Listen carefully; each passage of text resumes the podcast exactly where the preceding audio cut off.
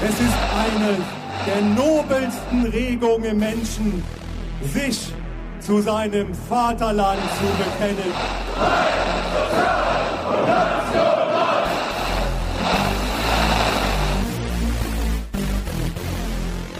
Herzlich willkommen zur dritten Folge unseres wundervollen, noch neuen Podcasts. Mit etwas Verspätung wollen wir uns heute nochmal mit Bottrop, mit dem Menschen beschäftigen, der in Bottrop und in Essen in Menschen reingefahren ist. Es war ja in der Silvesternacht, saß ein 50-jähriger Mann am Steuer und hat mehrmals sein Auto in Gruppen von Feiernden gelenkt. Die Feiernden waren Ausländer, Geflüchtete, sind zum Teil schwer verletzt worden das so als Grundlage, worüber wir heute sprechen wollen. Also was ist, grundlegend wollen wir erstmal damit anfangen, was ist Rechtsterrorismus, was ist Terrorismus und dann wollen wir auch noch ein bisschen auf die Frage eingehen, wieso dieses psychische Motiv oder diese psychische Krankheit, die direkt mit eine Rolle spielte, warum das so in den Vordergrund gerückt ist und diese möglicherweise die Motivation, die dahinter stand, eben ja in den Hintergrund gerückt ist. Aber zuerst müssen wir natürlich noch eine wichtige Frage klären. Gerrit, bist du wieder soweit gesund?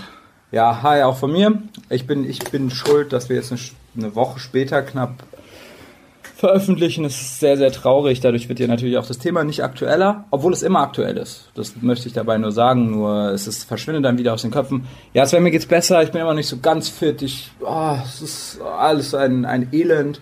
Du musst es heute, du musst es heute rocken. Du musst heute für uns beide performen, Sven. Aber ich äh, bin auf Pseudoephedrin, läuft, weißt du, das sind, das sind die Drogen des Alters dann in Berlin, so, ne? Nicht hier irgendwie im Club, nee, Aspirinkomplex. Ja, gut. Aber ähm, zurück zum Thema rechter Terror und das ist ja ein ernstes Thema. Das ist wirklich ein ernstes Thema, spätestens seit NSU. Und der hat sich aber seitdem gewandelt, seitdem ist das Thema ja irgendwie präsenter.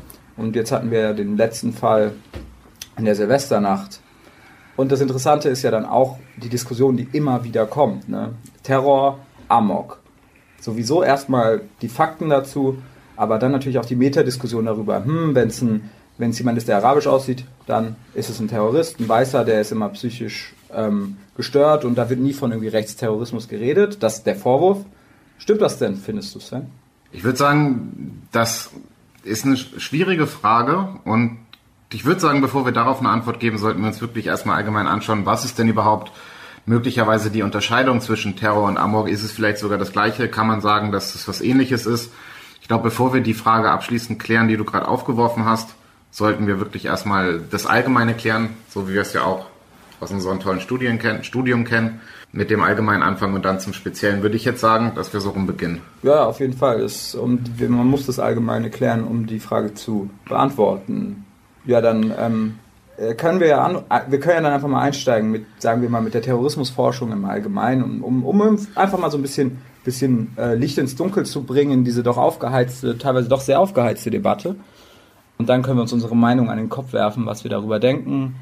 Genau, und da, da kommen wir, wir kommen natürlich jetzt von dann am Anfang wahrscheinlich ein bisschen weg von unserem Kernthema, dem Rechtsextremismus, wo wir auch sicher sind, wo wir uns gut auskennen. Das andere haben wir, glaube ich, mit dem haben wir uns auch schon beschäftigt, aber das muss einfach sein und das ist die Terrorismusforschung im Allgemeinen.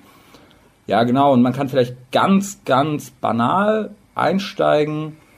Da wird Terrorismus ähm, doch recht einheitlich immer als sogenannte Propaganda der Tat bezeichnet. Das heißt, die Tat rückt eigentlich in den Hintergrund, also die, die tatsächlichen Toten oder Verletzten die sind eigentlich nicht das Relevante, sondern das Relevante ist die Kommunikation, kommunikative Wirkung der Tat. Das heißt, was löst die bei Dritten aus? Was löst die bei der Gesellschaft aus? Bei vielleicht der Opfergruppe, das heißt nicht nur den einzelnen Opfern, sondern Opfer, die sich in diese Gruppe mit dazuzählen, wie in dem Fall jetzt vielleicht Migranten.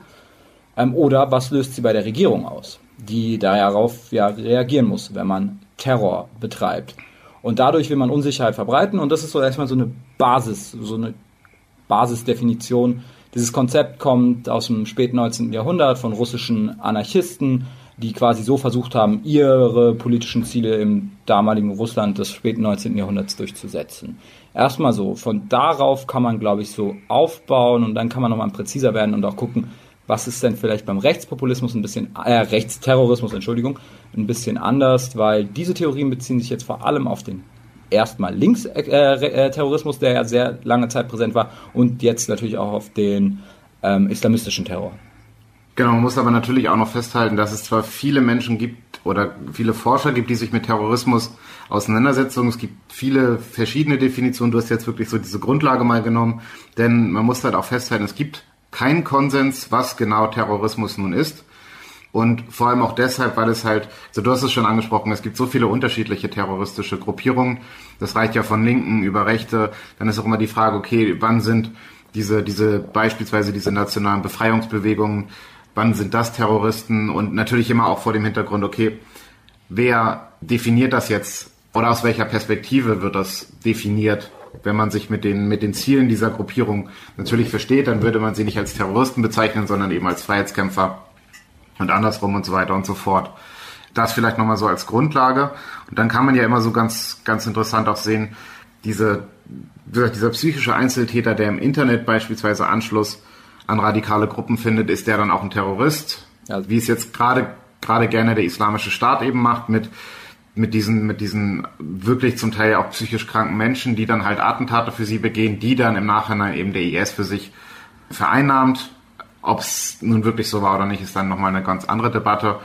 Aber erstmal so diese Grundlage ist ja das, was du gerade schon gesagt hast. Und es gibt den äh, Peter Newman oder Neumann, je nachdem, wie man ihn dann aussprechen möchte, vom, vom King's College aus London der seit Jahrzehnten Terrorismusforschung betreibt mit den unterschiedlichen Schwerpunkten. Der hat halt das mal ganz interessant zusammengefasst. Der hat so vier, vier Kernpunkte zusammengetragen, um auch nochmal so diesen Unterschied zwischen Terror und Amok gerade darzulegen, weil, um nochmal kurz auf das, das Grundthema zurückzukommen, Essen, es hieß dann ja Amokfahrt, Amokfahrt eines psychisch Kranken. Von anderer Seite wurde dann bis vorgesagt, das war ein rechter Terroranschlag. Das waren ja so diese beiden Grundannahmen und deswegen würde ich sagen, schauen wir uns erstmal genau an, was denn der Herr Neumann-Newman dazu gesagt hat. Und seine erste Ansage war eben, ist der Anschlag politisch motiviert? Das heißt, ähm, die Motivation hinter dem Anschlag steht mehr im Vordergrund, also das, was du ja auch schon gesagt hast, quasi mit der Propaganda der Tat. Also ja. er sagt nicht der, nicht der Gewaltakt selbst, sondern seine Motivation ist der wesentliche Unterschied zwischen Terrorismus und gewöhnlicher Kriminalität. Also bedeutet ja so viel wie, okay, ähm, ich begehe jetzt zwar diesen Anschlag, aber mir geht es gar nicht so sehr um den Anschlag selbst, sondern um das, was ich damit rüberbringen will. Also nehmen wir jetzt mal Essen als Beispiel, da geht's oder Essen und Bottrop als Beispiel, da geht es ja wirklich darum, oder wäre dann die Frage, geht es wirklich darum, wollte dieser Mensch Angst unter Geflüchteten, unter Ausländern schüren, dass es ihm quasi immer wieder passieren kann. Wenn das wirklich so wäre, also wenn man sagen könnte, okay, dieser Norbert hieß er, glaube ich, Norbert wollte zwar diese Menschen auch umbringen unter Umständen, aber sein eigentlicher Hintergedanke war, er wollte Angst unter diesen Teilen der Bevölkerung schüren. Aber warte mal, das hast du jetzt, das ist jetzt noch bei Punkt 1 bei dir. Genau. Weil eigentlich ist das eher der zweite Punkt, würde ich sagen, ob es eine Strategie gibt. Also, und die Strategie dahinter ist ja dann im Endeffekt die Angst zu schüren. Die politische Motivation ist, ist grundsätzlich einfach nur erstmal, macht man das, weil man eine politische Idee verfolgt. Oder, ist, oder will man einfach morden? Oder äh, Unfrieden säen, aus welchem Grund auch immer. Gut, dann haben wir da nämlich schon den interessanten Punkt, dass sich diese Punkte von ihm auch überschneiden. Ähm, es geht ja wirklich darum, du hast insoweit recht natürlich, dass der, der wirkliche Hintergrund oder der, der Umgang damit der zweite Punkt ist, aber ich würde halt behaupten, diese beiden Punkte gehen fließend ineinander über. Gerade weil eben eine politische Motivation ja natürlich immer auch eine gesellschaftliche Veränderung bedeutet. Und dann, okay, dann wäre natürlich die Frage, wie will man diese Veränderung durchsetzen? Und dann hätten wir wahrscheinlich den zweiten Punkt, die Strategie, die du jetzt gerade angesprochen hast. Ja, ich meine, du hast recht, es ist wahrscheinlich fließend, aber ähm, um und das ist natürlich vielleicht auch ein bisschen Haarspalterei, aber vielleicht ist es jetzt auch einfach ein ganz guter Übergang. Der zweite Punkt, den Peter Newman, Peter Neumann anspricht, ist natürlich dann, nur um es nochmal zusammenzufassen, gibt es eine Strategie? Ähm, das heißt, er sagt, es gibt eigentlich eine Logik hinter einem Terroranschlag. Das heißt, es ist nicht wahllos, wer ist Opfer. Also nicht vollkommen wahllos, sondern es ist immer eine, eine, eine Gruppe, die vielleicht ähm, angegriffen wird, um eine Wirkung bei dieser Gruppe oder bei anderen Gruppen ähm, auszulösen. Genau. Ähm, er sagt dann auch so ganz einfach, Terrorismus versucht halt zu terrorisieren. Und da sagt er auch den interessanten Punkt, oder was finde ich sowieso interessante Debatte, habe ich auch selber im Persönlichen viel geführt. Ähm, als wir darüber diskutiert haben, war das jetzt Amok oder Terror und was ist überhaupt jetzt Terror bei den Nazis? Ähm, er sagt, wenn sich Neonazis betrinken und anschließend Ausländer klatschen gehen, wie man ja immer so schön sagt, ist das halt nicht zwangsläufig Terrorismus, ne? weil die wollen vielleicht einfach nur ihren rassistischen Hass ausleben, ohne eine Strategie dahinter zu sagen, damit will ich auslösen, dass es dass alle Migranten Angst haben. Nee, vielleicht wollen die einfach nur sagen, ich finde die so scheiße, ich will die jetzt zusammenschlagen. Deswegen ähm, diese Strategie, dass man über die Gewalttat hinaus was erreichen will. Genau, und in dem Beispiel, was du jetzt angesprochen hast, er nennt es natürlich nicht, er nennt es nicht rassistischer Hass, sondern rassistischer Animismus. Animus, meine ich, äh, was ich einen ganz interessanten Begriff finde. Ähm, aber was er ja vor allem auch noch sagt, es wird beispielsweise dann zum Terrorismus, wenn die sich betrinken, Ausländer klatschen, aber auch mit dem Hintergedanken einzuschüchtern und die Leute von dort zu vertreiben. Und dann hätten wir ja auch diesen Punkt, den wir schon mal angesprochen hatten, glaube ich, beispielsweise auch diesen sogenannten Ethnopluralismus, die Leute von hier zu vertreiben, weil sie hier nicht hergehören. Und da beginnt dann halt die Schwelle eben zum, zum Terrorismus, weil es muss, es ist, das ist ja, glaube ich, auch immer so ein interessanter Begriff, bedeutet Terrorismus, vor allem in unseren Augen natürlich auch immer, Terrorismus beginnt dann, wenn Leute sterben. Mit dem Bezug natürlich darauf, dass wir jetzt mit dem 11. September natürlich ein sehr krasses Beispiel für einen terroristischen Anschlag haben, mit einer Riesenwirkung nach außen, aber auch mit einer großen Anzahl an Toten, dass dann natürlich Terrorismus in einem kleineren Rahmen gar nicht mehr als solcher wahrgenommen wird. Und das ist, glaube ich, auch eine Sache, die da, glaube ich, nochmal eine wichtige Rolle spielt. Ja, genau. Es ist, äh, was ich finde, die Frage wahrgenommen, das wirft immer wieder, wirft, ähm, einem, wirft immer so vor, als würde man das irgendwie vernachlässigen. So weit würde ich gar nicht gehen, aber es ist halt wirklich eine super spannende Debatte.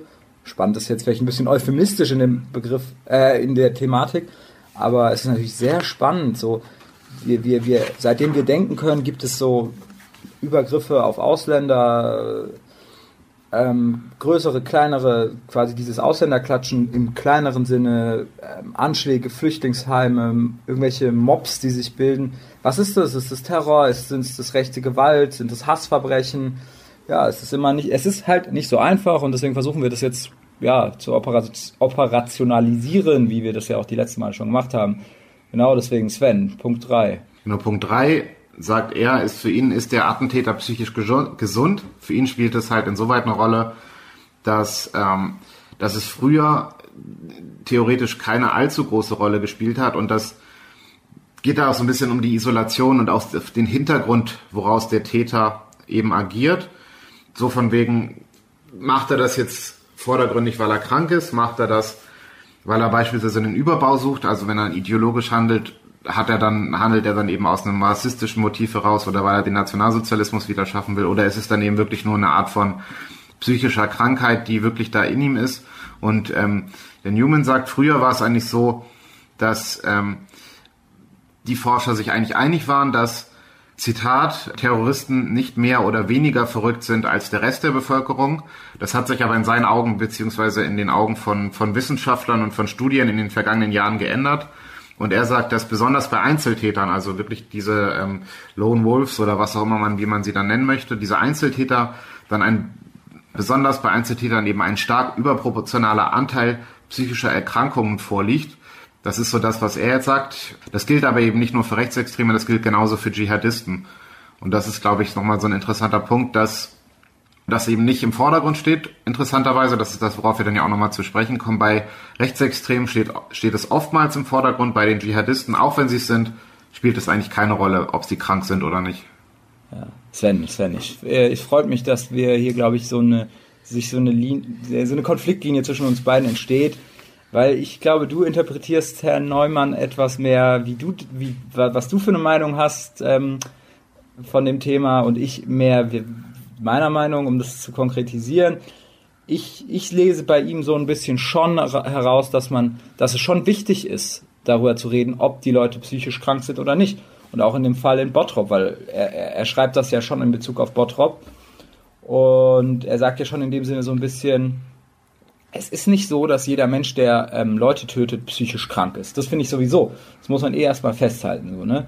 Das ist, das, man denkt ja immer so, hey, wenn jemand irgendwie auf die Idee kommt, Leute in die Luft zu sprengen, Leute zu überfahren oder Leute abzustechen, dann muss der ja psychisch krank sein. Das ist erstmal nicht so. Es gibt auch einfach gesunde, psychisch, in Anführungszeichen, psychisch gesunde Terroristen, auch wenn man sich das schwer vorstellen kann.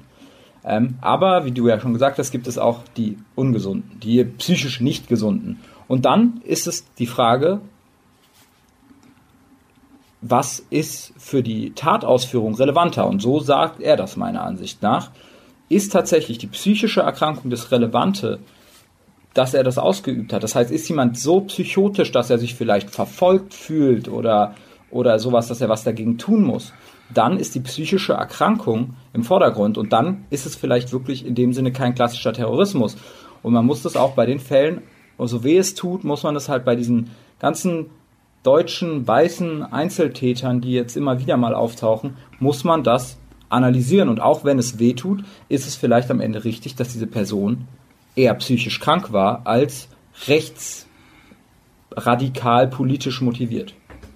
Ja, wobei man da natürlich auch noch sagen muss, auch wenn jemand, ähm, das sagt er ja auch in einer gewissen Weise, auch wenn jemand psychisch krank ist, heißt es nicht gleich, dass er unzurechnungsfähig für seine Taten ist. Das heißt, jemand kann auch psychisch krank sein und kann trotzdem aus einer rassistischen Motivation heraus handeln.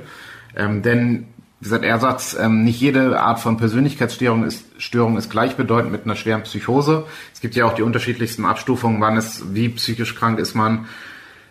Ähm, und da würde ich jetzt mal kurz einschneiden. Ich meine, jetzt bei ihm war es halt recht schnell klar, weil er es halt auch selbst von sich gesagt hat, der ähm, Norbert.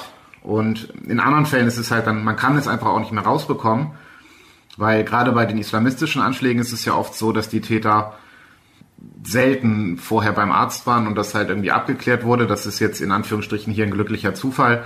Oftmals sind die Täter, gerade beim Islamismus, werden ja auch erschossen, was auch nochmal eine Rolle spielt, auf die wir dann zu sprechen kommen können, ähm, wenn es um äh, Terroristen eben geht. Man kann es einfach bei denen nicht mehr sagen im Nachhinein, ob sie psychisch krank waren oder nicht. Ja, ähm, jetzt, jetzt äh, steigen wir schon da ein, was äh, gleich kommt, glaube ich. Ähm, deswegen lass uns kurz und schmerzlos noch den vierten Punkt von Peter Neumann durchexerzieren. Der ist, glaube ich, für unseren Fall eh nicht ganz so interessant. Der ist vielleicht interessant, wenn wir später nochmal über Allgemeinrechtspopulismus reden. Und der vierte Punkt ist, gibt es eine Verbindung zu einer Organisation oder zu einem Netzwerk? Das heißt, es ist halt, wenn der, wenn der Al-Wakbar schreit und eine IS-Fahne hat, der Terrorismus, äh, der Terrorist, dann ist es halt einfach recht leicht zu sagen, okay, der ist ein Terrorist und das ist sein vierter Punkt. Nur der Punkt ist natürlich nicht mehr so einfach. Es gibt diesen Lonely Wolf Terrorismus, das heißt, Leute radikalisieren sich, um jetzt beim Islamismus kurz erstmal zu bleiben, auch im Namen des IS, ohne dass der IS es überhaupt weiß, zum Beispiel. Ähm, das funktioniert natürlich, wenn man so eine Organisation hat wie den Islamischen Staat, sehr einfach und dann hat, weiß man, was man hat, wenn man sich äh, radikalisieren will, da hast du da, die da irgendwo in Syrien rumsitzen, dann kannst du, ja, ja, zu denen gehöre ich.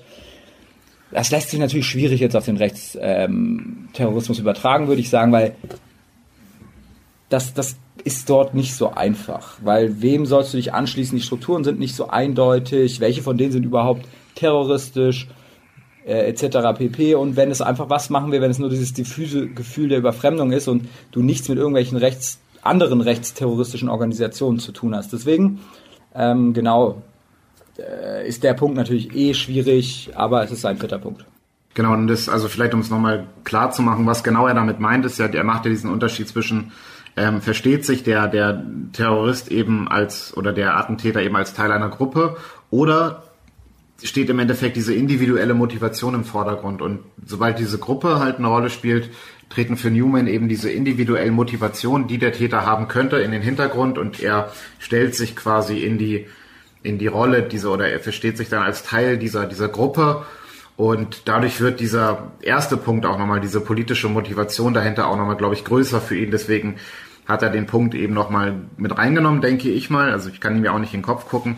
Aber was, und das hast du ja auch schon angesprochen, spätestens seit den frühen 90ern gibt es ja bei den bei den Rechten diesen sogenannten führerlosen Widerstand oder diese Lonely Wolves ging ja damals los mit diesen sogenannten Turner Diaries, also mit den Turner Tagebüchern, die ja eine große Rolle gespielt haben in der Szene, die ja auch ähm, nicht ohne Grund verboten sind. Also vielleicht kurz zum Hintergrund, es geht die haben eine zukünftige Gesellschaft, die gar nicht so weit weg ist mehr, glaube ich, zumindestens was das Buch angeht, wo dann eben so ein einfacher Mann lebt, der dann in Rückblenden von einem Rassenkrieg erzählt, der, glaube ich, jetzt in der Zeit spielt, in der wir leben und der dann eben auch als einzelne Person eben durch die, durch die Welt streift und eben ja einen Teil zu diesem Rassenkrieg eben beiträgt. Und daran haben sich eben viele orientiert, unter anderem eben auch die quasi erste als so bezeichnet, also die man so wirklich so bezeichnen könnte, riesengroße rechtsterroristische Vereinigung. Das ist eben dieser äh, militante Arm von Blood and Honor, die damals entstanden sind, also Combat 18, die ja dann eben auch quasi mit diesem führerlosen Widerstand quasi das wirklich richtig groß gemacht haben. So als Grundlage.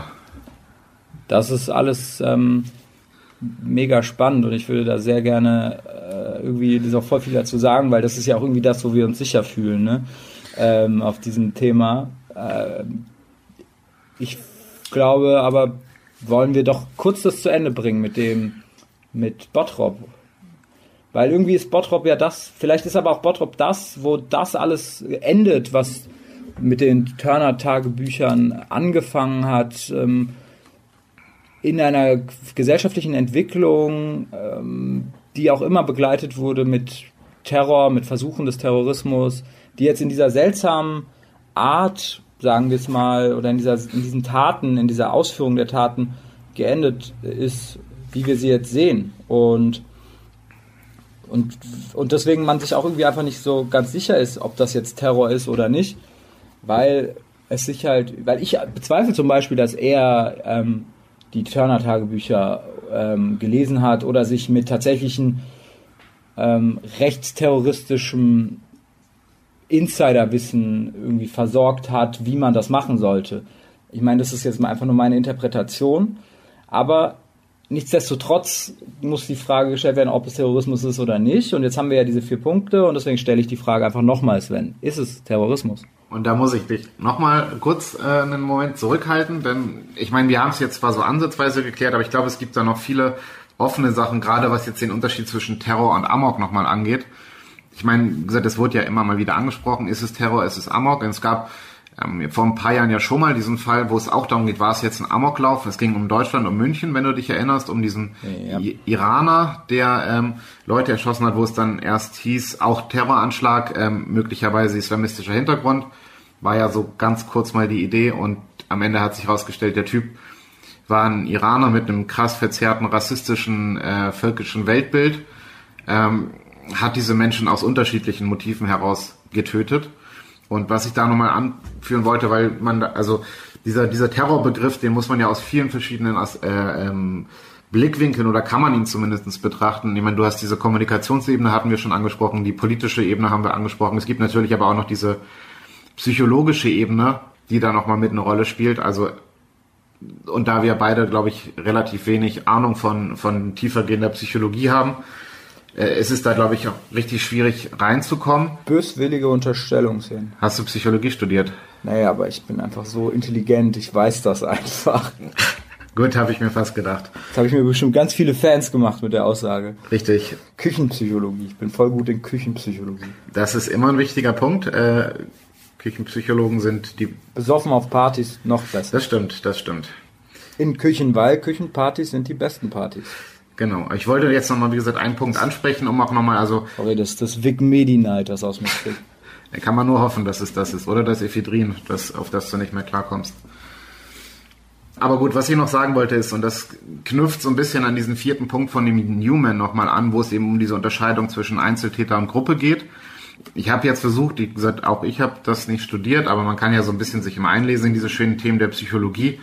Und die unterscheiden eben nochmal zwischen, zwischen Amoktätern und Terroristen und sagen, und ähm, es wird dann gesagt, dass Amoktäter eben mit einem narzisstischen ähm, Grandiositätserleben so einen letzten Showdown erleben wollen. Also das heißt, die sind verschmäht worden, die sind ja meistens nicht so Mittelpunkt der Gesellschaft, sondern eher so als Außenseiter wahrgenommen und wollen dann quasi noch einmal zeigen, dass sie wer sind, dass sie da sind. Und diese Menschen töten dann eben auch jene, die sie verschmäht haben, also die, von denen sie sich eben ausgegrenzt fühlen. Und es geht dann wirklich eben so, nochmal zu zeigen, man ist eben wer und nicht, dass man eben so wahrgenommen wird, wie man halt sich selbst auch wahrnimmt, sondern man will zeigen, man ist jemand Geiles und man hat am Ende dann in Anführungsstrichen die dicksten Eier. Weil man, das muss man ja auch sagen, äh, die meisten Attentäter sind tatsächlich Männer. Ausgenommen nehmen wir jetzt mal diese tschetschenischen schwarzen Witwen, aber die sind ja nochmal wieder was ganz anderes. Aber ich glaube, das ist halt auch nochmal so ein wichtiger Punkt, diese, wirklich diese, dieses individuelle Ziel, das der Täter hat, dass man nicht unter den Tisch fallen lassen darf. Und interessanterweise ist das ja auch so ein bisschen bei dem Attentäter von Bottrop das, was eine Rolle spielt. Der Typ war seit Jahren Hartz-IV-Empfänger, hat keinen Job gekriegt, hat jetzt aus angeblich aus seiner ganzen ja, niederen Beweggründen heraus dann eben diese Tat begangen. Und das sollten wir, glaube ich, auch nochmal mit reinnehmen in die Überlegung, ob es ein terroristischer Anschlag war, ob es ein Amokfahrt war, ob es ein Hassverbrechen war oder wie auch immer. Darf ich jetzt nochmal die Frage stellen oder, willst, oder hast du noch mehr? Ich habe ich könnte, ich könnte noch ganz viel mehr erzählen, aber du darfst gerne die Frage nochmal stellen, dann kann ich dich dann nochmal unterbrechen. Nee, dann, dann will ich die Frage nicht stellen. Na gut, dann stell sie. Ich werde dich nicht nochmal unterbrechen. Ist, er, ist es jetzt Terror oder ist es eine, war es ein Amoklauf? Und wie bewertest du auch diese Diskussion, die sich ja, diese Metadiskussion? Die Frage ist ja so relevant, weil es diese Metadiskussion darüber gibt, weil, weil, weil es wird vorgeworfen, man sei auf dem rechten, Blink, äh, rechten Auge blind, weil man sagt, es sei Amok oder noch schlimmer, man macht es bewusst, weil man will nicht zugeben, dass es äh, rechte Terroristen in Deutschland gibt, etc. pp. Auf der anderen Seite finde ich, ähm, dann wird aber immer bei den, bei, wenn es dann islamistischer Terror ist, wird immer gesagt, so, guck mal, wieso sagt ihr hier nicht, es, ist, es sind Verrückte, also es ist eine, eine recht äh, virulente Metadebatte darüber. Und deswegen ist es jetzt Amok, ist es Terror und ist es vielleicht, wenn man, ist es vielleicht auch einfach schlimm zu sagen, dass es Amok ist, weil es es relativiert? Oder ist es schlimm zu sagen, es ist Terror, weil es es überhöht? Ja, und das ist, ähm, finde ich, eine Frage, die man aktuell noch nicht wirklich klären kann, weil wir, oder ich zumindest, ich weiß nicht, ob du das kannst, aber ich kann nicht in den Kopf von dem, ähm, von dem Herren blicken. Ich kann jetzt, also ich persönlich könnte jetzt nicht sagen, okay, was war wirklich dahinter, also er hat aus einem rassistischen Tatmotiv heraus gehandelt, das ist klar, das hat er in seiner Vernehmung bei der Polizei ganz offen zugegeben. Aber, und das ist jetzt eben diese Frage, die wir vorhin schon mal kurz hatten zur Strategie, wollte er wirklich die Gesellschaft so weit verändern, dass er nach dem Duktus gehandelt hat, Ausländer raus. Ich tue das, damit die Menschen quasi das Land verlassen wollen müssen, aus Angst vor potenziellen Folgeanschlägen. Wenn das wirklich seine, seine Motivation war, die wir aber meiner Meinung nach noch nicht kennen, dann könnte man definitiv von einem rechten Terror sprechen.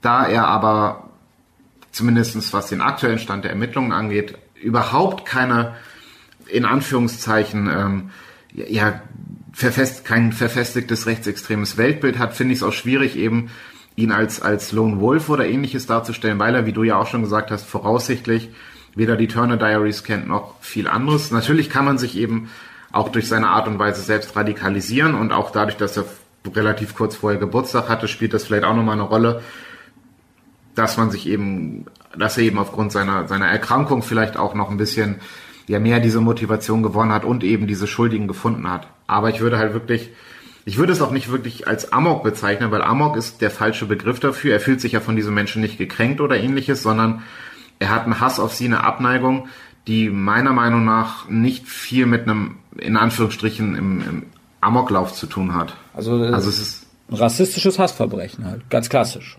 Ja, wie gesagt, also nach dem aktuellen Stand der Ermittlungen würde ich das erstmal sagen. Mordversuch, versuchter Mord, aber ich tue mir aktuell wirklich noch schwer, das als Terrorismus zu bezeichnen.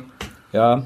Genau, weil, weil wenn man es beispielsweise eben auch mit ähm, ja mit anderen mit anderen terroristischen Verbrechen vergleicht. Ich fand es auch schwer in Charlottesville, also wenn du dich erinnerst, dieser Typ, der ja auch mit dem Auto in diese Demonstration reingefahren ist. Es wurde versucht, diese Leute gezielt zu terrorisieren, aber von einem Terrorakt an sich ist es, finde ich, schwierig zu sprechen würde ich ja. sagen. Ja, also ich finde, äh, zunächst ist es allgemein schwierig für uns oder für den Journalismus, ähm, von einem Terrorakt zu sprechen, wenn die Behörden es nicht tun. Weil die, äh, es so dumm es sich jetzt anhört, natürlich erstmal deren ihre Aufgabe ist, das zu beurteilen. Wir haben eine Exekutive, die und eine Judikative, die, die, die zusammenarbeitet und, und sowas einschätzt. Das heißt, wenn wir jetzt einfach eine Meldung machen, können wir nicht vom Terror sprechen, wenn die, ähm, wenn die Behörden nicht vermelden, dass es Terror ist. Das hört sich jetzt so ein bisschen an, öh, wir sind irgendwie so Opfer, wir, wir, wir, wir trauen uns das nur nicht oder so. Klar muss der Journalismus sagen, es ist Terror, wenn er das recherchiert und der Meinung ist, das ist so und die Behörden handeln falsch. Aber zunächst können wir nicht vermelden, es sei Terror gewesen, wenn die Behörden äh, uns das so nicht sagen. Und das will ich jetzt nur so deutlich machen, weil uns ja immer vorgeworfen wird, oder weil ja immer vorgeworfen wird, so, hm, jetzt wird da verschwiegen, dass das Terror ist, etc. pp. Um da erstmal nur ein bisschen Ruhe reinzubringen, so, man muss sich halt auch erstmal an die Fakten halten und wir können nicht immer einfach nur unsere Meinung irgendwo rausplärren. Diese Meinungsartikel, die gibt es, die kamen ja auch sehr schnell, wo die, wo auch begründet wurde, warum man selber findet, dass es Terrorismus ist und man es schlecht findet, dass die Behörden das nicht sagen, aber man muss es halt wirklich auch begründen. Ja, ich meine, da sprichst du einen ganz guten Punkt an. Ähm, man muss natürlich in dem Punkt auch wieder im Hinterkopf behalten. Das eine ist eben die seriöse Berichterstattung, also der, der Bericht und dann eben die Meinung des Redakteurs oder sowas dann eben eben auch als Meinung oder als Kommentar gewertet wird. Und das ist witzigerweise immer auch, was die Menschen gefühlt immer weniger verstehen, dass eben ein Kommentar die Meinung eines Autoren ist und nicht der seriös recherchierte Artikel. So nur als kurzer Zwischenpunkt. Und jetzt kannst du weiter deine Argumentation liefern. Ja, ey, das ist ein super Punkt, den ich meine, den könnten wir jeden, bei jeder Sendung am Anfang einfach dreimal sagen, das ist ein Kommentar, das ist eine Meldung. Die Leute werden es nie lernen. Aber egal, anderes Thema. Ja, aber ich, ich tatsächlich, ich bin ganz äh, überrascht, weil ähm, ich tatsächlich, ich finde, man, es gibt schon einige Anzeichen dafür, dass es ein Terroranschlag war oder dass man es als Terroranschlag bewerten kann. Das ist natürlich die politische Motivation, die ist da, die hat er gesagt. Und ich sehe schon auch eine, eine Strategie daraus, ähm, weil er es auch öfters getan hat. Er ist noch in eine andere Stadt gefahren. Ich, ich, ich glaube schon, dass es eine, eine, eine Strategie dahinter geben könnte, die sagt, man wollte auch unter Migranten ähm, Unsicherheit hervorrufen. Das ist ja ein super relevanter Punkt beim Rechtsterrorismus. Können wir später, müssen wir später, glaube ich, nochmal sagen, was war, warum genau das äh, vielleicht sich auch unterscheidet zum Links- oder äh, zum Linksterrorismus. Genau. Natürlich sind dann Punkt 3 und 4, die wir hatten, nicht mehr so, äh, natürlich ein bisschen spannender. Er hatte keine Verbindung zu einer Organisation. Definitiv nicht, würde ich sagen. Aber natürlich hat er sich radikalisiert und sieht sich in einem größeren Ziel und wir sind hier bei den Rechten, ist es einfach schwieriger als bei, bei den Islamisten, sich jetzt zu einer, auch äh, selbstständig, sagen wir mal, ohne deren Wissen zu einer Organisation zu bekennen, als es im Islamismus der Fall ist. Genau. Ich finde, der interessantere Punkt ist natürlich einfach, ist der, äh, ist der war er psychisch gesund oder nicht gesund? Und das ist natürlich da die Frage, und die kann ich nicht beantworten, die können wir nicht beantworten die kann im Endeffekt nur ein Haufen von psychologischen Gutachtern dann irgendwann mal beantworten und hoffentlich richtig, wenn die Gerichtsverhandlung losgeht, was war relevanter für die Tat, sein, sein, seine terroristische Motivation, sagen wir, aus der politischen Überzeugung mit einer Strategie, diese Taten zu begehen, oder war es wirklich eine patholog pathologisch diagnostizierte, relevante psychische Erkrankung, die der Hauptgrund war dafür, ähm, so läuft ja auch unser Rechtssystem, unsere Rechtsprechung, dass man das unterscheiden muss, auch bei allen anderen Taten, Mord etc. pp. wird das berücksichtigt. Genau. Aber um das jetzt, jetzt haben wir unsere Meinung dazu gesagt, um jetzt auf diese Metaebene zu kommen, die ich viel, viel spannender finde, wie gesagt, wird hier mit, wird aber trotzdem, egal wie wir das jetzt beurteilen, wird mit zweierlei Maß gemessen. Wird mit zweierlei Maß gemessen bei islamistischem Terror oder beziehungsweise bei arabischen Menschen, die vergleichbare Dinge zu tun, oder türkisch-arabisch aussehenden Menschen, die vergleichbare Dinge tun, und Deutschen, die solche Dinge tun. Wird da schneller von Terror gesprochen und wird bei Deutschen lieber von Amok gesprochen? Ja, das ist die gute, die große Frage, die wir uns jetzt. Ja, was denkst du? Ähm, ja, interessanterweise ist es ja so, dass das, was ich ja vorhin auch schon mal angesprochen hatte, ich glaube tatsächlich, dass ähm, zum einen es so ist, dass es bei Islamisten eben oftmals so ist, dass eben mögliche äh, psychische Vorerkrankungen auch gar nicht bekannt sind, weil aus die Gründe kann ich jetzt natürlich auch nicht sagen, aber ich würde einfach das auch als Hauptgrund nehmen. Beispiel ähm, der ähm, Geiselnehmer vom Kölner Hauptbahnhof vor drei vier Wochen, wenn du dich erinnerst. Da hat ja erst der Generalbundes oder der Generalbundesanwalt übernommen und hat daraus dann ähm, eben eine Terrorermittlung gemacht. Dann hat sich herausgestellt, okay, dieser Typ ist psychisch krank. Und zwar so psychisch krank, dass der Generalbundesanwalt gesagt hat, nee, das ist doch kein terroristischer Fall, sondern da liegt eben dieses psychische Grad höher. Aber das ist in der Berichterstattung natürlich größtenteils untergegangen. Natürlich auch vor dem Hintergrund, dass, ich sag mal in Anführungsstrichen, dass die Menschen nicht so sehr interessiert, wenn es eben, wenn eine psychische Erkrankung vorliegt. Auf der anderen Seite, und das muss man, finde ich, auch bei dem Fall nochmal sagen, ich kenne jetzt den ersten Polizeibericht nicht, aber ich kann aus meiner Arbeit berichten, dass viele Polizeiberichte natürlich auch immer erstmal den grundlegenden ähm, Tathergang schildern und wenn der Mensch dann eben in seiner ersten Vernehmung gesagt hat, er ist psychisch krank, spielt das natürlich die Rolle, die dann auch die Medien berichten und erst im zweiten Punkt wird dann klar, okay, er ist, hat eigentlich aus einem rassistischen Motiv heraus gehandelt und es kam aber vielleicht nicht in der ersten Stellungnahme der Polizei dazu. Das können, kann ich jetzt nicht sagen, weil ich, wie gesagt, den ersten Polizeibericht aus der Nacht nicht kenne. Deswegen wäre da wirklich so ein bisschen zu klären, okay, woher kommt überhaupt dieser Begriff und warum sind beispielsweise Deutsche dann immer erst psychisch krank und dann erst Rassisten.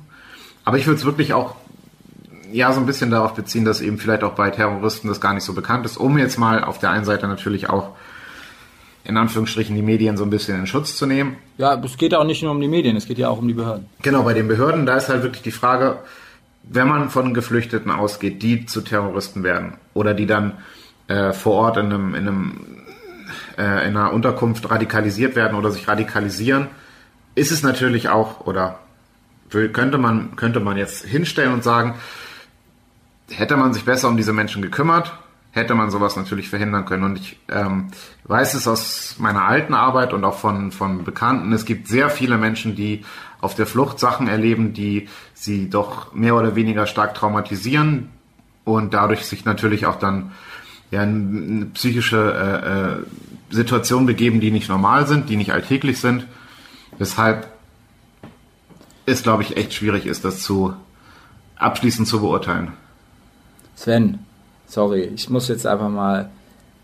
Ich einfach, was ist deine Meinung? Wieso, wieso willst du mir denn nicht sagen, was deine Meinung ist?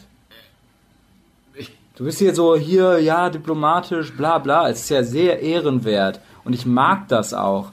Aber hast du keine mal abschließende Meinung dazu oder ähm, versuchst du versuchst du irgendwie dieser Frage auszuweichen?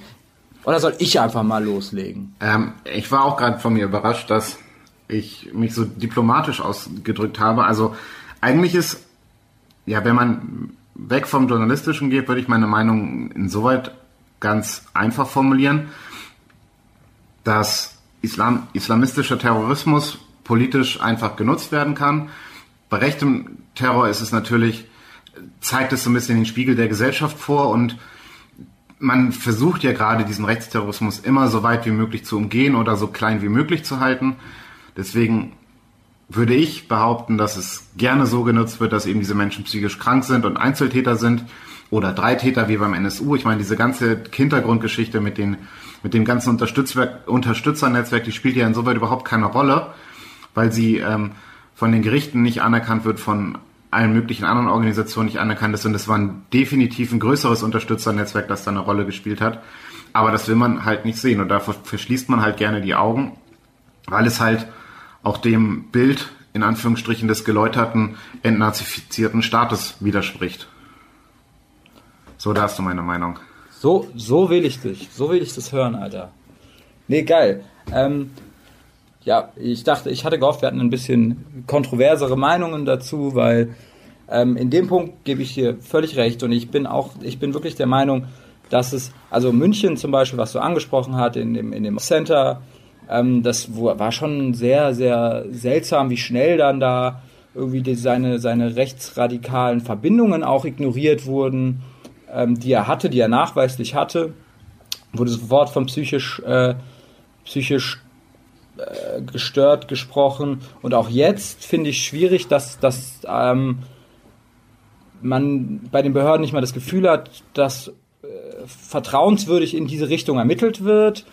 Und ich glaube schon, dass das irgendwie so, so, so schon sich so verselbstständigt hat. Ähm, auch beim Verfassungsschutz und NSU, was man da immer so hört, dass, dass man irgendwie will, nee, man will irgendwie nicht, dass das Nazis sind. Das wäre ja ganz schlimm, sowas gibt es bei uns ja nicht mehr.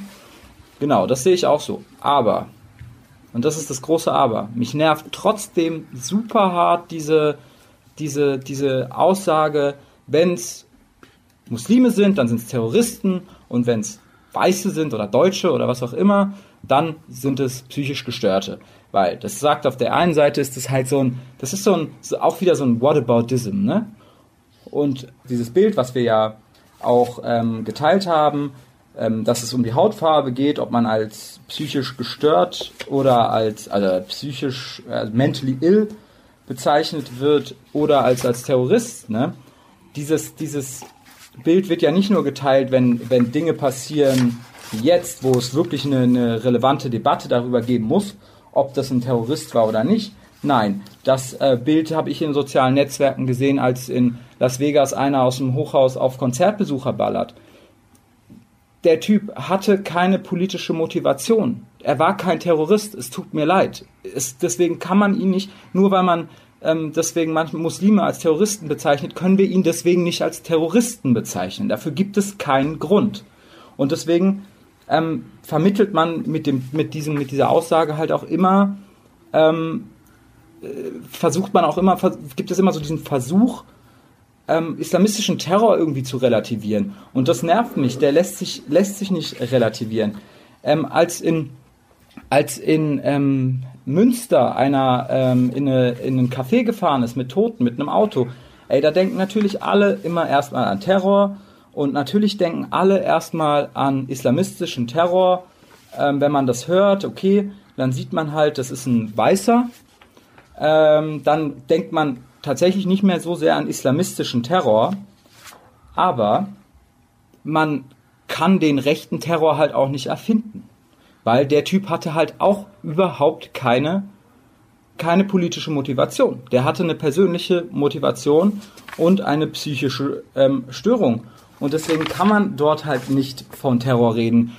Da ähm, hat sich auch Ayman Maciek, also äh, Vorsitzender des Zentralrats der Muslime, geäußert und hat genau das gesagt. Er hat gesagt, deutsche Täter sind psychisch gestört, muslimische, äh, islamistische Terroristen. Und dann denke ich mir so, hm, der, der, der Zeitpunkt, an dem er das sagt, das ist halt schwierig, weil das war kein Terror. Wir können, wir können uns den rechten Terror in dem Fall da auch nicht herzaubern. Und wenn halt ein Weißer ähm, in eine Menschenmenge rast, weil er psychisch äh, erkrankt ist, weil er psychisch krank ist, dann ist es so. Dann können wir daraus keine Terroristen machen. Und deswegen finde ich ähm, es auch einfach falsch, ähm, das vermeintliche Ungleichgewicht, was ja vielleicht auch stimmt, dass die deutschen Behörden auf dem rechten Auge manchmal blind sind, dazu zu nutzen, islamistischen Terror zu relativieren. Und das nervt mich. Genau, da würde ich jetzt dir auch gar nicht widersprechen wollen. Ich meine, das sind ja auch dann unterschiedliche Hintergründe, die du jetzt angesprochen hast. Ich meine, der aus Münster, der hatte ja, das war ja wirklich auch in der Hinsicht kein terroristischer Anschlag. Und aber was man halt eben nicht vergessen darf, die bekannten, die großen Anschläge mit Autos sind in den letzten Jahren mit vielen Todesfällen sind alle von Islamisten begangen worden, also eben von aus einer terroristischen Motivation heraus. Und ähm, natürlich ist es dann aus Sicht der Medien natürlich so, okay, da fährt jemand mit dem Auto in eine Menschenmenge. Gefühlt hat man eben diese ganzen Bilder im Kopf von Berlin, von Straß, nicht von Straßburg, wo war es, Marseille, wo der Typ mit dem LKW über die Strandpromenade gefahren ist? Nizza. Nizza, genau. Dann hat man natürlich erstmal diese Bilder im Kopf. Und das ist ja witzigerweise genau der Punkt, was ein Terrorist eben auch erreichen will. Das ist ja genau diese Kommunikationsebene. Jemand fährt mit einem Auto in eine Menschenmenge. Der erste Gedanke ist der, alles klar, das ist Terrorismus. Und genau das ist ja der Punkt, den man damit erreichen will. Ob es am Ende überhaupt so war oder nicht, spielt keine Rolle. Das ist genau die Kommunikationsstrategie, die genutzt wird und die Erfolg hat. Und das ist ja im Endeffekt witzigerweise das, was du gerade angesprochen hast. Allein, dass jemand mit dem Auto in eine Menschenmenge fährt, ist erstmal der Verdacht des Terrorismus steht im Raum. Und das ist halt insoweit, glaube ich, ganz interessant, dass wir das nochmal genauer, vielleicht ein bisschen genauer anschauen, weil es eben genau diese Kommunikationsebene ist und auch diese Art und Weise, was will der Terrorist erreichen? Er will erreichen, dass man ähm, ja in einer, in einer Angst, in einem Angstzustand lebt und dass eben dann diese ähm, Autogeschichten halt direkt erstmal wieder diese Angst auslösen. Und das haben sie wunderbar geschafft, würde ich sagen. Ich will nochmal kurz auf meine Ausgangssituation zurückkommen, eben das, eben auch äh, so ein, so ein Wunschdenken oder auch so ein Verdrängen innerhalb der, der, der, der Politik oder wie auch immer ähm, vorhanden ist.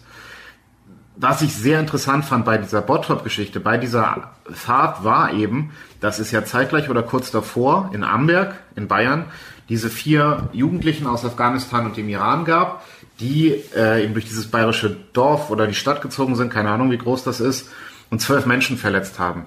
Und was daraus für eine Debatte entstanden ist, zumindestens zumindestens in der Politik, Horst Seehofer hat das wieder zu einem Riesenthema gemacht und dieses Bottrop-Thema ist relativ stark hinten runtergefallen, obwohl aber aber nur aber nur politisch finde ich. Also medial ist, war Bottrop schon viel stärker. Genau, medial war Bottrop stärker, was ich auch gut fand, aber politisch gesehen eben nicht, weil das Thema mit den Flüchtlingen natürlich gerade jetzt in, in den Zeiten, in denen wir leben, halt immer eine größere Rolle spielt und eben auch dieser, den wir in der ersten Folge angesprochen haben, dieser angebliche Rechtsruck, der ja herrscht, bedient werden muss. Und ähm, da fand ich es halt wirklich interessant, dass eben diese, diese vier Jugendlichen, die halt besoffen waren und irgendwelche Leute verprügelt haben, was scheiße ist, ja, das muss man auch nicht gutheißen.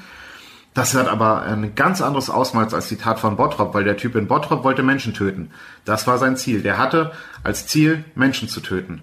In Amberg, ich wage es stark zu bezweifeln, die waren halt besoffen und wollten Menschen verprügeln. Warum, kann ich dir nicht beantworten.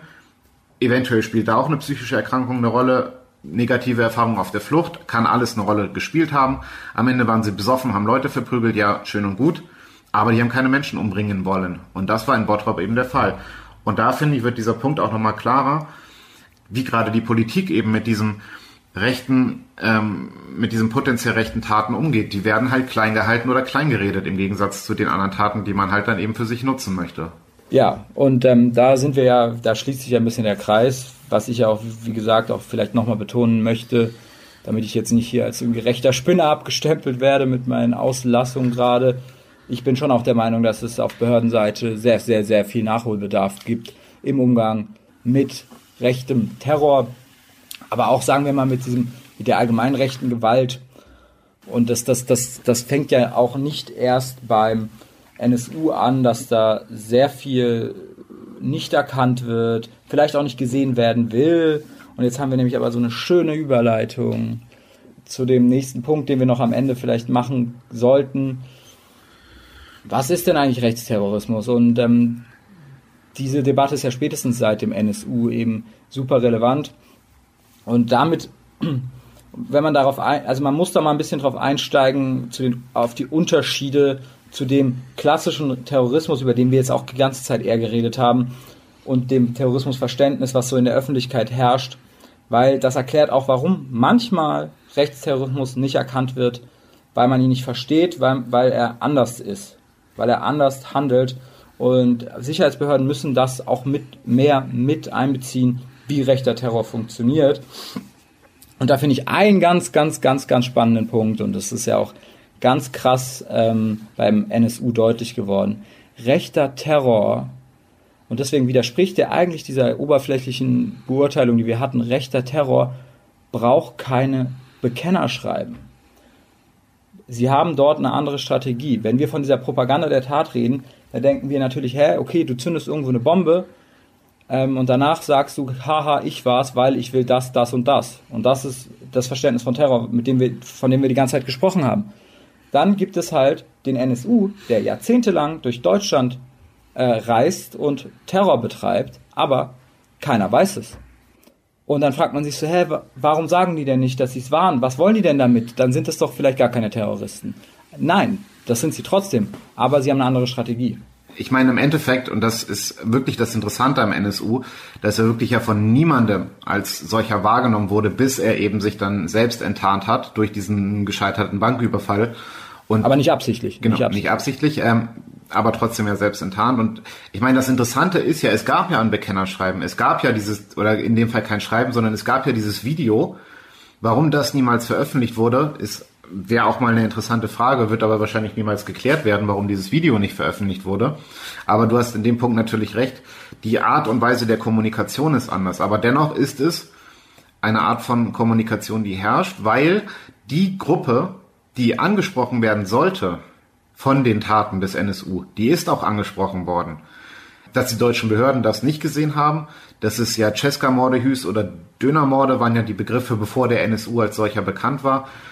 Zeigt auch nochmal diesen, diesen, ja, wenn man so will, strukturellen Rassismus innerhalb deutscher Behörden, die dieses Thema Rechtsextremismus oder rechter Terror gar nicht wahrnehmen können, die nicht mal im Ansatz davon ausgehen. Ich glaube, es gab einen Profiler aus München, der gesagt hätte, es könnte eventuell auch eine rechte Terrorgruppe gewesen sein oder ein rechtes Tatmotiv hin, dahinter liegen. Das spielt ja nie eine Rolle. Und es ging ja wirklich immer auch um diese eher, möglicherweise um Ehrenmordgeschichten, um Ausländerkriminalität in diesen ganzen Vorermittlungen, bevor klar war, dass es der NSU war. Aber, und das wollte ich damit sagen, die Betroffenen, beispielsweise auch aus der Kolbstraße und ähnliche, die haben das immer als einen rassistischen oder eben rechtsextremistischen Angriff wahrgenommen. Für die war das Motiv klar. Die haben es tatsächlich als Angriff auf sie verstanden, also als Angriff auf die Minderheit, die eben ausgegrenzt werden soll, aber eben leider nur sie und nicht die Behörden. Und das ist ein riesengroßes Problem, was eben nicht geklärt werden konnte bisher. Und es ist schön, wie wir uns die Bälle zuspielen, weil dass die das erkannt haben, war nämlich gewollt. Und das ist die Strategie, die rechtsterroristische Strategie. Es ist einfach, es sind andere Adressaten, deswegen wird sich nicht oder halt anders, in dem Fall ja erst danach bekannt mit diesem Video. Die Taten nach dieser äh, rechtsterroristischen Ideologie, du hattest ja hier die Turner-Tagebücher schon angesprochen, ähm, dazu sei vielleicht auch noch der, äh, der, der andere Roman von ähm, William L. Pierce genannt, Hunter. Darüber wird nicht so oft geredet, der aber in den rechten Kreisen diskutiert und selbstständig übersetzt wurde. Die Übersetzung würde ich gerne mal sehen. Da geht es auch darum, dass ein Lonely Wolf Terrorist äh, gemischtrassige Paare erschießt. Er sagt niemandem was, keiner weiß es. Nur es herrscht plötzlich unter gemischtrassigen Paaren in den USA, by the way, Angst und Schrecken. Und so war das in dem Fall auch. Die, die adressiert werden sollten, die haben Bescheid gewusst. Und die ähm, anderen, die adressiert wurden, äh, adressiert werden sollten, die Unterstützer, die haben auch Bescheid gewusst. Also in Rechtskreisen gab es da schon mehr ähm, Wissen oder Vermutungen darüber, was hinter diesen Morden steckt. Und ähm, da liegt halt der Unterschied zu der klassischen terroristischen Strategie, von der wir die ganze Zeit gesprochen haben, weil da gehen wir mal davon aus, dass, dass im Endeffekt eine ganze Gesellschaft Adressat ist, beziehungsweise auch der Staat. Und das ist in dem Fall aber nicht so. Und das ist auch nicht unbedingt gewollt. Beim Linksterrorismus hofft man, durch den Terror den Funken zum Überspringen zu lassen, dass die gesamte Gesellschaft sich auf deine Seite stellt und die Revolution losgeht. Der islamistische Terror versucht eine gesamte Gesellschaft, eine westliche Gesellschaft einzuschüchtern und so den Staat dazu zu bringen, übertriebene Gegenreaktionen auszulösen und so Chaos, Unsicherheit ähm, zu, zu provozieren. Und das ist halt beim rechten Terror aus der rechten terroristischen Ideengeschichte anders angelegt und deswegen haben es die Behörden nicht auf die Reihe bekommen, das zu checken, weil sie aber auch nicht auf die, weil sie es nicht gecheckt haben, dass Rechtsterrorismus so funktioniert. Und das muss man ihnen immer wieder vorwerfen. Genau, und da will ich direkt nochmal anschließen, denn was man eben auch sagen muss, du hast es jetzt schon kurz angedeutet, Terrorismus hat in Deutschland galt lange als ein Angriff auf den Staat und ähm, ging vor allem eben von linken oder von islamistischen Gruppierungen aus, also RAF oder eben diese ganzen großen islamistischen. Aber es wurde immer als Angriff auf den Staat gesehen oder auch als Angriff auf den Staat wahrgenommen. Und ähm, Angriffe auf einzelne Bevölkerungsgruppen galten eben nicht als, als Art von Terror, sondern wenn, dann waren es eben einige wenige Islamisten oder äh, nicht Islamisten, Extremisten oder eben Trottel, die mit unserer Gesellschaft aber nicht viel zu tun haben, so als Argumentationsgrundlage. Und eben der Punkt ist immer der, dass, das hat äh, Matthias Quent in einem Interview ganz schön gesagt, es gibt da so einen, einen sogenannten Bias oder Bias, Gewalt aus Außengruppen als bedrohlicher darzustellen und wahrzunehmen als Gewalt aus der Eigengruppe. Und das ist, glaube ich, so immer noch dieser interessante Punkt.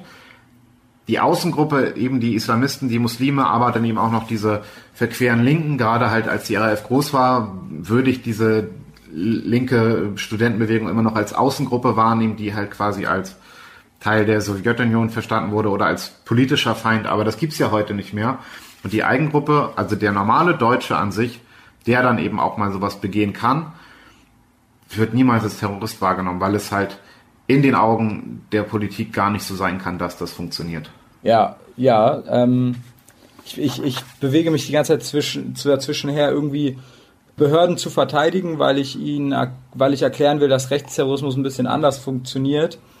Ähm, und deswegen ist es natürlich ein schwieriger zu erkennen ist. Auf der anderen Seite werfe ich Ihnen vor, dass ich es nicht erkenne, ist vielleicht ein bisschen schizophren, passend zu unserem Psychothema hier. Ähm, aber äh, es ist nun mal so, dass es äh, irgendwie schwierig ist. Und ich versuche ja wie immer irgendwie so eine, so eine sachliche Herangehensweise und alle, alle Dinge mal zu erwähnen, damit ihr euch vielleicht auch selber eine Meinung bilden kann.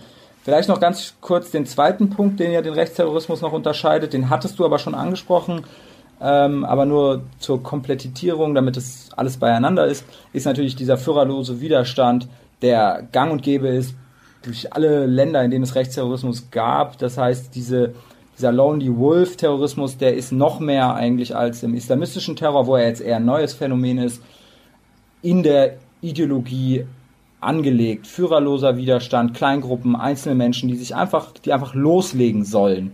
Einfach machen. Egal, das muss auch kein äh, aufwendiger Terroranschlag sein. Das kann einfach eine Cessna sein, die geladen ist und der, mit der man halt ähm, ähm, Gastarbeitern in den Kopf schießt.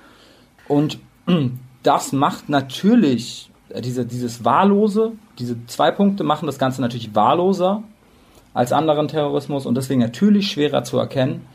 Deswegen sind diese Debatten, äh, die wir hier führen, auf jeden Fall relevant. Ähm, das Interessante dazu, ich müsste nur, nur vielleicht auch als kleine Hörempfehlung für die Zuhörer, es gibt, es gibt einen Podcast vom ich glaube es vom RBB, Radio 1, Inforadio, irgendwie so, der heißt Wer hat Burak erschossen? Da geht es nämlich um hier in Neukölln, bei mir direkt um die Ecke, also ein bisschen außerhalb vom Ring, hier die Berliner wissen, was, was das bedeutet. Äh, da geht es um einen Fall, da ist am 5. April ist der 22-jährige Burak Bektas aus Neukölln. Mit vier Freunden stand er hier in der Gegend rum und dann kommt einfach ein Mann auf sie zu und er schießt, er schießt auf sie, äh, Burak stirbt. Und bis heute weiß keiner, wer das war. Man weiß einfach nicht, was dahinter steckte. Und man, klar, man äh, ermittelt da in alle Richtungen. Und es gab auch die Vermutung, vielleicht war es hier sowas wie NSU. Es gibt, das ist in Britz hier hinten gewesen. Da gibt es eine super krass äh, radikale Nazi-Szene. Ähm, aber es wurde nicht so richtig in diese Richtung ermittelt. Was natürlich auch daran liegt, und das ist der Punkt, den ich eigentlich machen will und den, ich spannend finde, sorry, wenn ich dich jetzt so voll aber, die Ermittlungsarbeit die klassische Ermittlungsarbeit, was die so auf der Polizeischule lernen, da gehen die natürlich immer davon aus, weil in 90 Prozent der Fällen ist es ja, oder was weiß ich, in wie viel Prozent, in sehr vielen Prozent der Fällen ist es ja auch so, man geht vom Umfeld aus.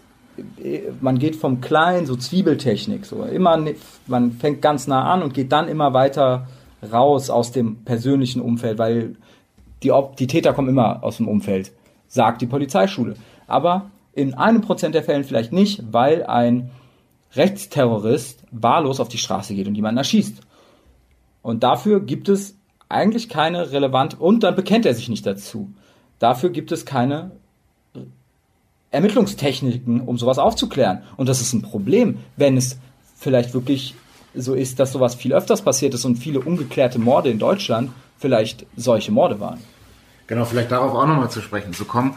Ähm, vielleicht noch mal ein bisschen weiter zurückzugehen. Ich meine allgemein die Definition, wann ist eine Tat rassistisch motiviert oder wann ist auch ein Tötungsdelikt aus einer rassistischen Motivation raus oder aus einer politischen Motivation heraus, zeigt sich ja interessanterweise, finde ich, auch daran, wie unterschiedlich die Zahlen zu Toten durch rechte Gewalt sind. Ich meine, ich weiß nicht, wie viele es aktuell genau sind, aber die Bundesregierung spricht, glaube ich, von 50 bis 60, wenn ich mich nicht irre, vielleicht mittlerweile auch 60 bis 70. Und die Amadeo Antonio Stiftung und andere Organisationen sprechen von bis zu knapp 200, wenn ich mich jetzt nicht ganz irre. Ich glaube, es sind 193 oder so. Opfern durch rechte Gewalt. Und das finde ich dahingehend auch sehr interessant, weil ich es ja durch meine alte Arbeit kenne.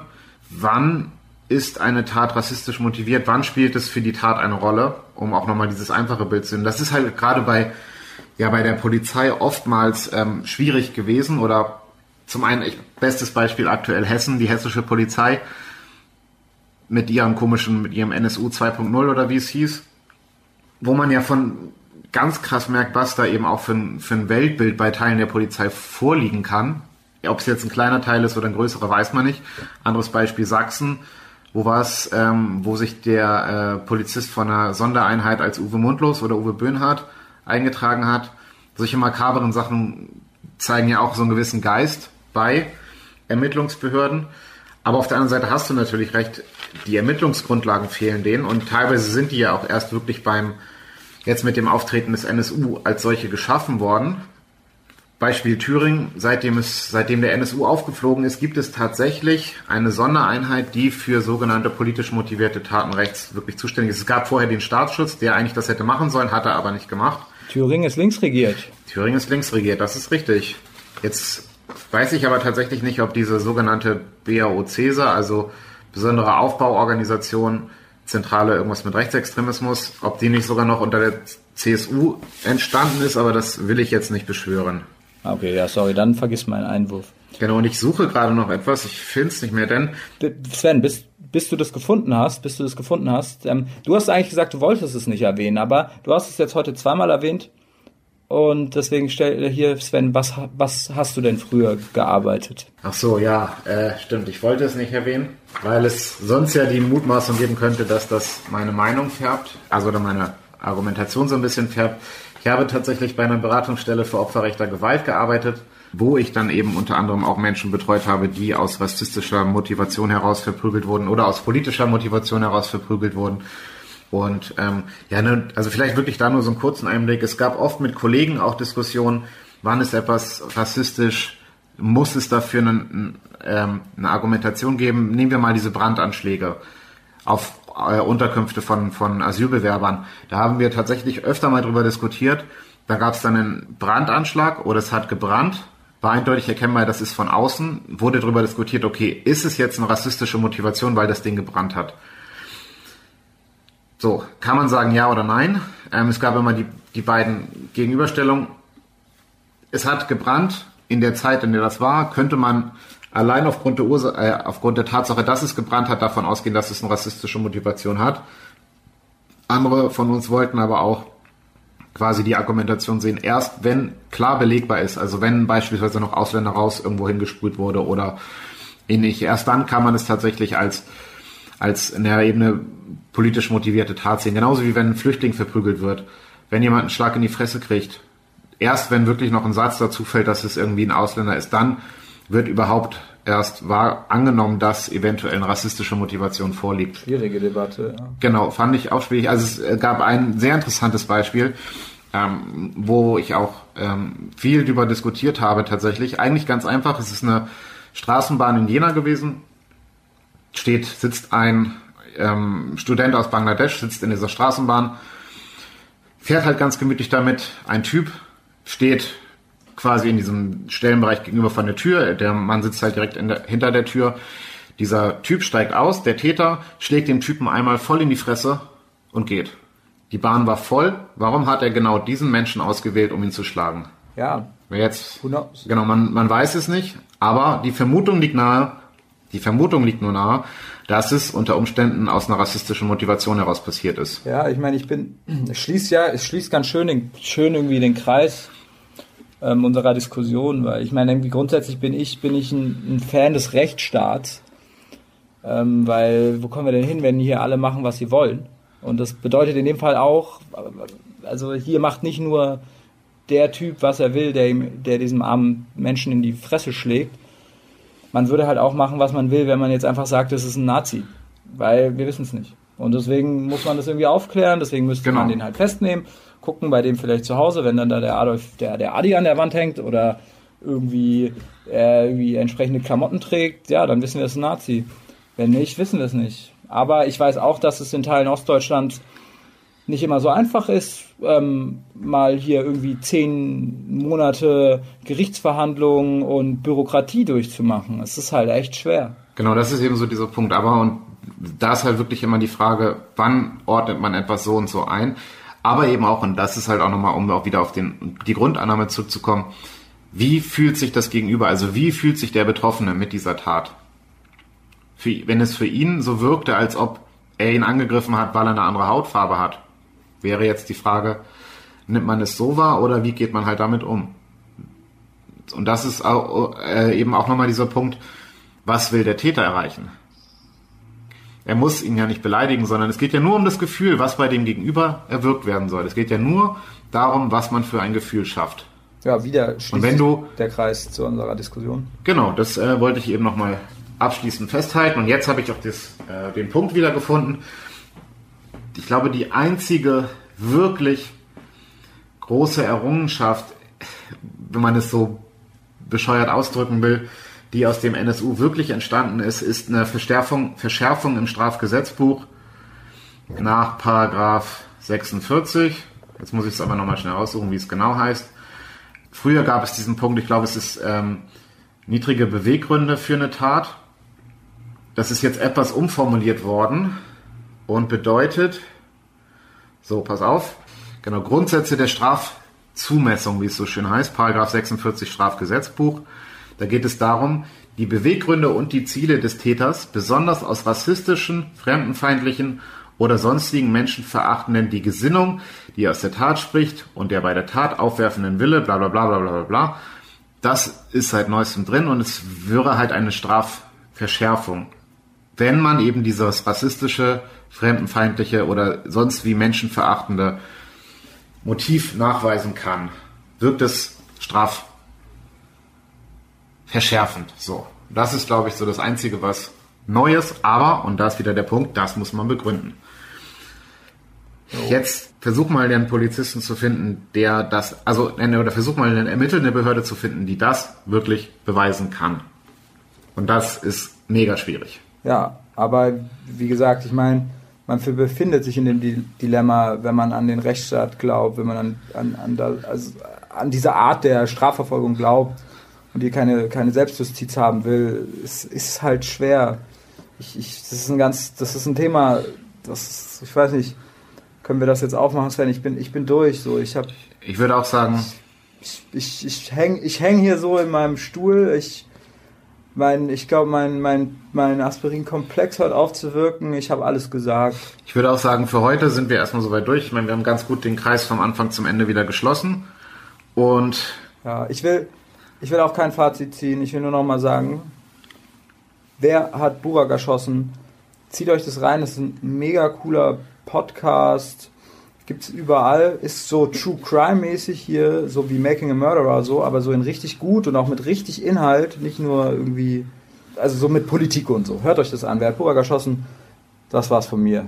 ja, von mir auch. Ich werde es mir vielleicht auch mal anhören, wenn ich die Zeit dazu finde. Ansonsten schauen wir, dass wir wieder in den Rhythmus reinkommen und hören uns dann Mittwoch wieder. Auf Wiedersehen. Tschüss. War schön mit euch.